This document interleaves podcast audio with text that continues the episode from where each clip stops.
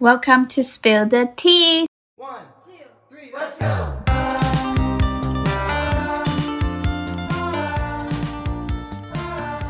Chào mừng tất cả mọi người đã đến với kênh podcast Spill the Tea. Mình là Bống. Châm ngôn của kênh cảm quan thuộc về riêng chúng ta, tôn trọng là dành cho tất cả. Ok, let's spill the freaking tea. Xin chào tất cả mọi người. Các bạn đang lắng nghe podcast số 04 của Spirity. Spirity podcast đã trở lại rồi đây. Trời ơi, phải là lâu lắm rồi mình mới được nói câu này nhỏ. Chắc là cũng tầm 4 năm tháng rồi. Rất xin lỗi mọi người về cái sự chậm trễ của mình Mà đến tận bây giờ thì mình mới có thời gian để làm podcast được. Hiện tại thì mình đã ổn định cuộc sống mới ở Úc Và đang tiếp tục trên con đường sánh vai với các cường quốc Nam Châu đây. Bây giờ thì Spirity đã sẵn sàng để trở lại với những cái chủ đề hot hit hơn nếu các bạn nghe Spirity đủ lâu thì chắc là các bạn cũng đã nhận ra phần intro của podcast có cái sự thay đổi nho nhỏ. Đó chính là nó không còn giọng của bạn tôm nữa. Hiện tại thì Silver sẽ chỉ còn một host, chính là Bấm thôi. Mình thì rất là buồn khi mà bạn tôm không thể nào đồng hành cùng Silver được nữa.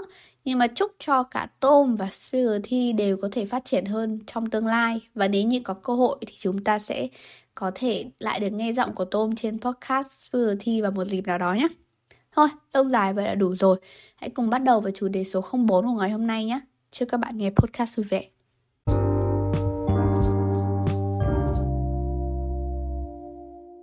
Thực ra một phần lý do mình ra podcast chậm trễ như thế này là bởi vì mình muốn có thêm thời gian để tích lũy kinh nghiệm cũng như là hiểu biết khi mà mình quyết định làm về cái chủ đề việc làm cho các du học sinh. Mình không muốn khi mà mình đưa ra bất cứ những cái phát ngôn hay là lời khuyên nào cho các bạn mà nó lại bị sai lệch cả. Nhỡ chẳng may mà các bạn mới sang nha, sau các bạn nghe được podcast của mình, nghe được mình chém gió liên tha lên thuyền ở trên đấy thì lại khiến cho các bạn confused thì đúng là tội các bạn quá mãi. Thông thường người ta đi du học, người ta hay chia sẻ tips học tập, đúng không? Nhưng mà mình lại đi làm nhiều hơn đi học, nên mình chỉ biết chia sẻ về chuyện đi làm thôi. Các bạn đừng mách với bố mẹ mình nhé xịt xịt xịt. À, mọi người lưu ý nhé là um, khi mà đi du học ấy, đa số các nước người ta sẽ limit số giờ mà các bạn uh, học sinh được phép đi làm. Đa số thì sẽ không được phép quá 20 giờ một tuần hoặc như ở Úc sẽ là không quá 40 giờ trong 2 tuần. Nhưng mà do hiện nay đang thiếu nhân lực trầm trọng, thiếu nguồn nhân lực như là Spirity vậy ấy, Spirity đang thiếu người kinh khủng luôn ấy. Nên là chính phủ Úc đang cho phép du học sinh đi làm mà không bị limit số thời gian. Không biết là đến bao giờ thì người ta sẽ limit lại nhưng mà cho tới hiện tại là như vậy. Nên là khi mà mọi người sang ấy, thì mọi người không cần phải quá lo lắng về cái số thời gian mà các bạn đi làm nhé thực ra thì cái việc limit ờ, số giờ này mình nghĩ là cũng hợp lý thôi. Nó cũng khá là make sense. Bởi vì mình nghĩ là người ta cũng đã um, gọi là nghiên cứu để tìm ra được cái số giờ phù hợp cho học sinh để vừa có thể đi làm kiếm thêm thu nhập mà vừa có thể balance được cái công việc học ở trên trường cũng nên là mình nghĩ là các bạn cũng nên um, gọi là cân đối cái việc uh, đi làm của mình để tránh bị ảnh hưởng tới công việc học để mọi người dễ theo dõi hơn thì mình sẽ đưa ra những lời khuyên dựa trên bốn câu hỏi là what, when, where và why nhé. Đầu tiên mình trả lời cho câu hỏi what. Các học sinh hay là các du học sinh thì có thể tìm tới những cái công việc gì? Những công việc phổ biến mà các bạn du học sinh hay làm theo mình quan sát là chính là đi làm phục vụ, làm bồi bàn, kiểu waiter hay là waitress đó. Công việc này thì yêu cầu bạn phải nhanh nhẹn và khéo léo một chút khi mà bạn vừa phải phục vụ khách này, vừa phải bưng bê đồ ăn. Một option khác cho các bạn mà hay hậu đậu, dễ đánh đổ đồ đạc giống như mình ấy, đó chính là đứng quầy thu ngân trong nhà hàng quán ăn thì cũng có thể chỉ làm thu ngân thôi hoặc là trong các cái food court của trung tâm thương mại ấy, thì người ta cũng tuyển thu ngân rất là nhiều. Công việc này thì không cần bạn phải bưng bê hay là chạy qua chạy lại gì cả nhưng mà bạn phải đứng rất nhiều và đứng rất lâu. Trung bình một ca làm thì khoảng 3 tiếng thì bạn cũng phải đứng ít nhất là 3 tiếng đồng hồ à, không được phép ngồi nha để check order của khách cũng như là phục vụ cho khách mình còn nhớ cái lúc mà mình mới bắt đầu cái công việc thu ngân ấy cái buổi thứ hai đi làm về mình bị đau chân luôn mà. Mình đi không vững đứng không nổi nữa. Bởi vì đấy là lần đầu tiên mà mình đứng lâu như thế. Trời ơi may mà sau này làm quen rồi ấy, thì cũng không còn bị mỏi hay là nhức chân nữa. Không để mình chớp. Melbourne thì còn nổi tiếng với cà phê ngon, uống cà phê thì giống như là một thói quen của người dân ở đây rồi nên là cũng có rất nhiều cái quán cà phê người ta tuyển dụng rất là nhiều. Nếu các bạn muốn làm cái vị trí barista là kiểu pha chế đấy thì cũng cần có một chút hiểu biết về các món đồ uống cà phê. Ví dụ như kiểu các bạn nên phân biệt được uh, latte là gì cappuccino như thế nào hay là black coffee bla bla bla mình thì mình không có nhiều hiểu biết về cà phê, thế nên là mình chưa đi làm ở quán cà phê bao giờ cả. Nhưng theo mình nghĩ thì cái việc các bạn có một chút hiểu biết gì đó về cà phê nó không phải là điều kiện bắt buộc đâu. Nhưng mà nếu bạn có thì nó sẽ tốt hơn cho bạn khi mà bạn đi đăng ký làm ở cái quán cà phê. Nó sẽ giúp bạn dễ được tuyển hơn, hoặc là cái trong cái quá trình training ở quán ấy thì nó cũng sẽ dễ dàng hơn cho bạn à, nếu mà ai có niềm đam mê với trà sữa thì các bạn có thể đi uh, lắc trà sữa. Gọi là lắc lắc đến váng đầu luôn ý. Tại vì theo mình thấy thì đa số các quán trà sữa ở bên này khá là được ưa chuộng và gọi là rất là đông ấy hàng gọi là xếp khách nhưng mà cũng rất dài dằng dặc như này này. Thế nên là uh, nó cũng sẽ hơi cực hơn một chút mình theo mình nghĩ như vậy. Ngoài ra thì làm ở quán trà sữa thì có thể phải lằng nhằng hơn bởi vì nó, các bạn phải nhớ các cái công thức pha trà khác nhau nữa. Mà có khi thì khách người ta cũng có những cái yêu cầu đặc biệt đối với cái món đồ uống. Các bạn order trà sữa ở Việt Nam như nào thì order bên này cũng như vậy à cũng phải bao nhiêu đá bao nhiêu đường rồi vị ra sao bla bla bla đó. Nên là mình nghĩ là các bạn cũng có thể mường tượng được là cái công việc đi lắc trà sữa là nó như thế nào.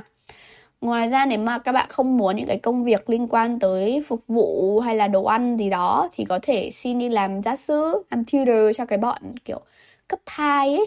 Theo mình nghĩ thì các bạn có thể làm điều đấy hoặc là đi làm gia sư dạy tiếng Việt. Thì ừ, cũng là một cái công việc mình nghĩ là phù hợp. Hoặc là đi làm babysitter, làm trông trẻ này, hoặc là làm dọn dẹp à, ở bên này á thì còn có một công việc khá là phổ biến nữa là đi làm ở trang trại nấm.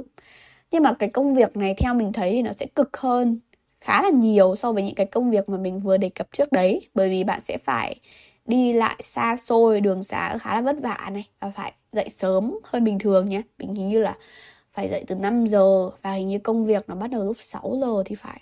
À, mình không có nhiều hiểu biết ở cái vấn đề này nhưng mà đấy là theo những gì mình quan sát đấy và đối với những cái bạn mới sang rồi sử dụng phương tiện công cộng là chủ yếu ấy, thì cái việc đăng ký đi làm nấm nó sẽ khá là cực. Ờ, ở Việt Nam thì chắc là cũng tương tự thôi, khi mà các bạn cũng có thể tìm kiếm những cái công việc mình đã kể ở phía trên. Tiếp theo là để trả lời cho câu hỏi when thì cũng đơn giản thôi. Bây, bao giờ mà bạn cảm thấy mình ổn định được cuộc sống ở cái môi trường mới thì bắt đầu đi làm? Ideally thì mình nghĩ là nên tầm sau khi mà bạn chuyển tới chỗ mới khoảng 2 tới 3 tuần thì bạn có thể bắt đầu um, chuẩn bị ờ, uh, CV hay là chuẩn bị những cái gọi là kỹ năng cần thiết uh, để đăng ký đi làm ờ, nếu mà các bạn không vội hoặc là các bạn gọi là muốn trải nghiệm cái cuộc sống ở môi trường mới trước thì cứ take your time mình có một cái lưu ý nho nhỏ đối với các bạn mà du học sinh đi làm ở Úc ấy thì trước khi đi làm các bạn nên làm lập cho mình một cái TFN. TFN ở đây có nghĩa là tax file number. Đây là một cái số tham chiếu cá nhân mà nó liên quan tới thuế hoặc là cái lương hưu của các bạn. Uh, mặc dù là du học sinh thôi nhưng mà các bạn đi làm vẫn phải đóng thuế như một người dân Úc bình thường và các người chủ ấy, người ta sẽ trả lương hưu của các bạn dựa trên cái TFN mà các bạn cung cấp. Nói chung là các bạn đừng nghĩ là cái việc tạo TFN là không cần thiết bởi vì theo mình thấy thì nó như là một cái minh chứng cho việc bạn từng làm công việc đó ở đó và vào thời gian đó. Nếu không thì người chủ người ta cũng không thể nào mà trả lương cho các bạn vào tài khoản ngân hàng được. Có nhiều chỗ người ta yêu cầu TFN ấy, không có thì người ta gọi là không thể trả lương cho bạn được luôn ấy. Tất nhiên là các bạn có thể tìm tới những cái chỗ mà người ta trả cash có nghĩa là trả bằng um, tiền mặt ý nhưng mà mình không thực sự quá là ủng hộ cái việc đó. Công việc đó thì không sai người ta cũng làm kiểu phục vụ hay là quán ăn bình thường thôi. Nhưng mà uh, nếu mà các bạn uh, gọi là nhận lương bằng tiền mặt ấy như thế thì chỉ có chủ và bạn biết là bạn đi làm ở đó đâu chủ trả bao nhiêu thì bạn cầm bấy nhiêu chấm hết. Cho nó nó cũng không được uh, minh bạch cho lắm đối với việc đóng thuế này nọ. Nếu mình sang một đất nước khác thì tốt nhất là mình nên follow theo cái luật của bên đó chứ không nên cố gắng gọi là lươn lẹo làm gì. Cũng hơi phức tạp. Với cả việc tạo thiết event này nó cũng khá là đơn giản và được tạo miễn phí ở trên mạng luôn. Tức là bạn cứ lên Google và search thì mình chắc chắn là bạn có thể tìm ra được ngay uh, nhưng mà cái TFN này cần hình như là nhiều nhất tầm 10 ngày mới nhận được cái số đó. Thế nên là các bạn lưu ý làm sớm trước khi mà các bạn đăng ký làm nhé. Tiếp theo sẽ là where. Các bạn nên đi đâu để tìm việc làm. Cái này thì lại càng dễ. Ở đâu có thứ bạn cần thì bạn chỉ cần tới chỗ đó thôi. Như mình đã nói trước đây là hiện tại người ta đang thiếu người nên là đăng tuyển rất là nhiều. Các bạn muốn làm ở đâu thì chỉ cần vô quán nộp CV là được rồi. Uh, nếu mà thấy phù hợp ấy thì người chủ hoặc là manager sẽ gọi cho bạn trial trial có nghĩa là các bạn đi làm thử và nếu như mà người ta cảm thấy bạn phù hợp với công việc thì sẽ được đi làm chính thức lưu ý là khi nộp CV thì các bạn nên nộp kèm với availability. Cái này thì mình chưa thấy ở Việt Nam, nhưng mà availability là cái thời gian mà bạn có thể đi tới chỗ đó để làm. Ví dụ như bạn đi học từ thứ hai đến thứ tư và rảnh thứ năm, thứ sáu.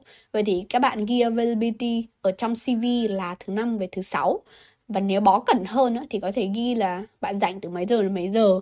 Như thế nó cũng sẽ dễ dàng hơn cho người chủ và cả bạn khi mà người ta chỉ cần đọc cv là người ta biết là à người ta có cần bạn vào cái thời gian đó hay không. Ngoài những cái quán ăn ở bên ngoài á, thì một chỗ mà mình thấy hơi ít người tìm tới, đó chính là các cái quán ăn ở trong trường đại học mình khá là chắc là đa số các trường đại học ở bên nước ngoài đều có cà phê hoặc là căng tin bán đồ ăn ở trong trường á. Thì ở đó họ cũng cần người, họ cũng tuyển người thì các bạn có thể qua đó xem thử nhá. Ví dụ như công việc hiện tại của mình thì mình là làm ở trong trường, nó rất là tiện cho mình bởi vì sau khi đi học là mình có thể nhảy qua đi làm luôn.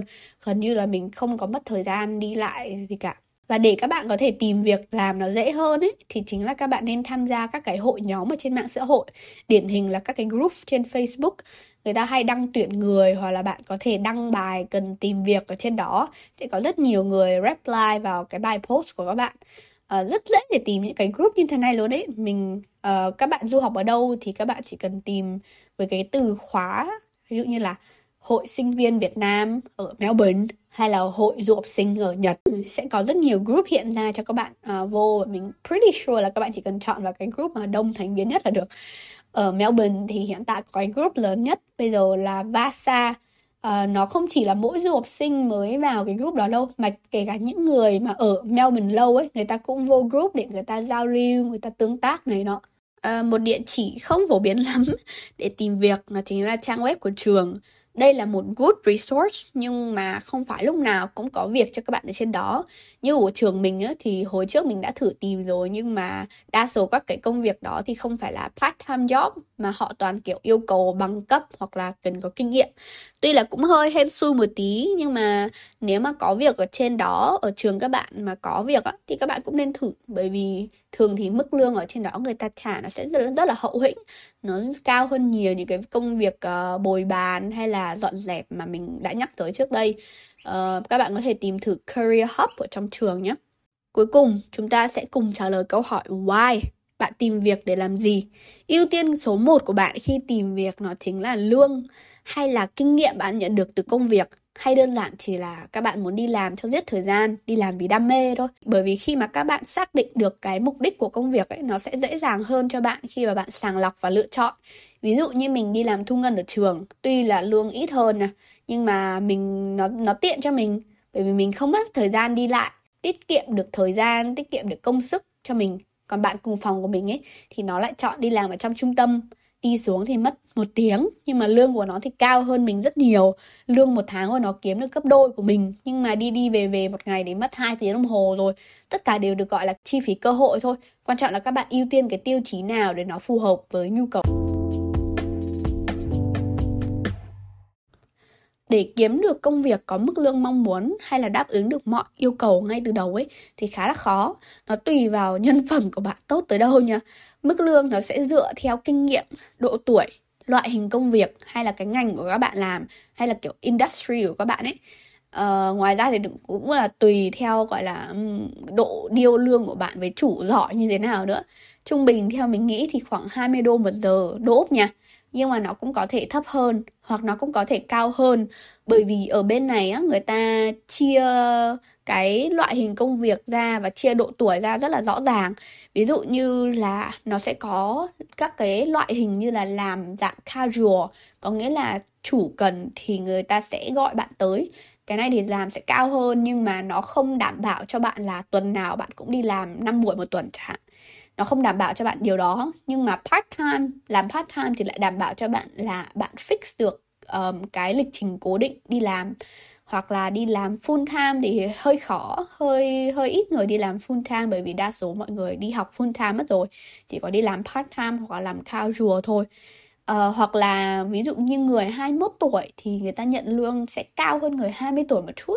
Cái đó nó nó sẽ hơi hơi hơi rắc rối và hơi lằng nhằng một chút. Đại loại nó sẽ hơi đa dạng hơn ở Việt Nam. Nhưng mà bạn chỉ cần research cái ngành bạn làm, là ví dụ như là bạn làm trong ngành fast food đi, thì bạn chỉ cần search cái ở trên Google thì nó sẽ ra được cái bảng lương minimum của các bạn. Rất là dễ dàng uh, tất nhiên là không phải chỗ nào người ta cũng sẽ đi theo cái quy định bảng lương như vậy. Nó kiểu chỉ để tham khảo thôi. Bởi vì cũng tùy những chỗ người ta sẽ kiểu chỉ muốn trả bạn 18 đô một giờ thôi chẳng hạn hay chỉ trả 19 đô một giờ thôi. Nên là cũng rất là uh, gọi là tùy đó.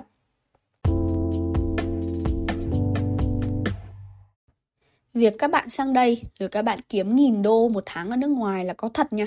Nhưng mà điều ấy thì cũng không đồng nghĩa với việc cuộc sống ở bên này nó sẽ dễ thở hơn.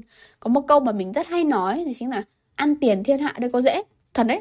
Thực sự là bản thân mình thì đi làm một năm, sáu ngày một tuần thì mới có thể nhận được cái mức lương là bốn chữ số bởi vì lương ở đây mặc dù là cao hơn, nghe nghìn đô, nghe ghê lắm, nghe ngỏ giỏi lắm nhưng mà cái chi phí sống ở nước ngoài nó cũng mắc hơn riêng là cái khoản thuê nhà thôi là nhiều khi đã ngốn mất ờ, gọi là một nửa cái số tiền mà mình kiếm được rồi.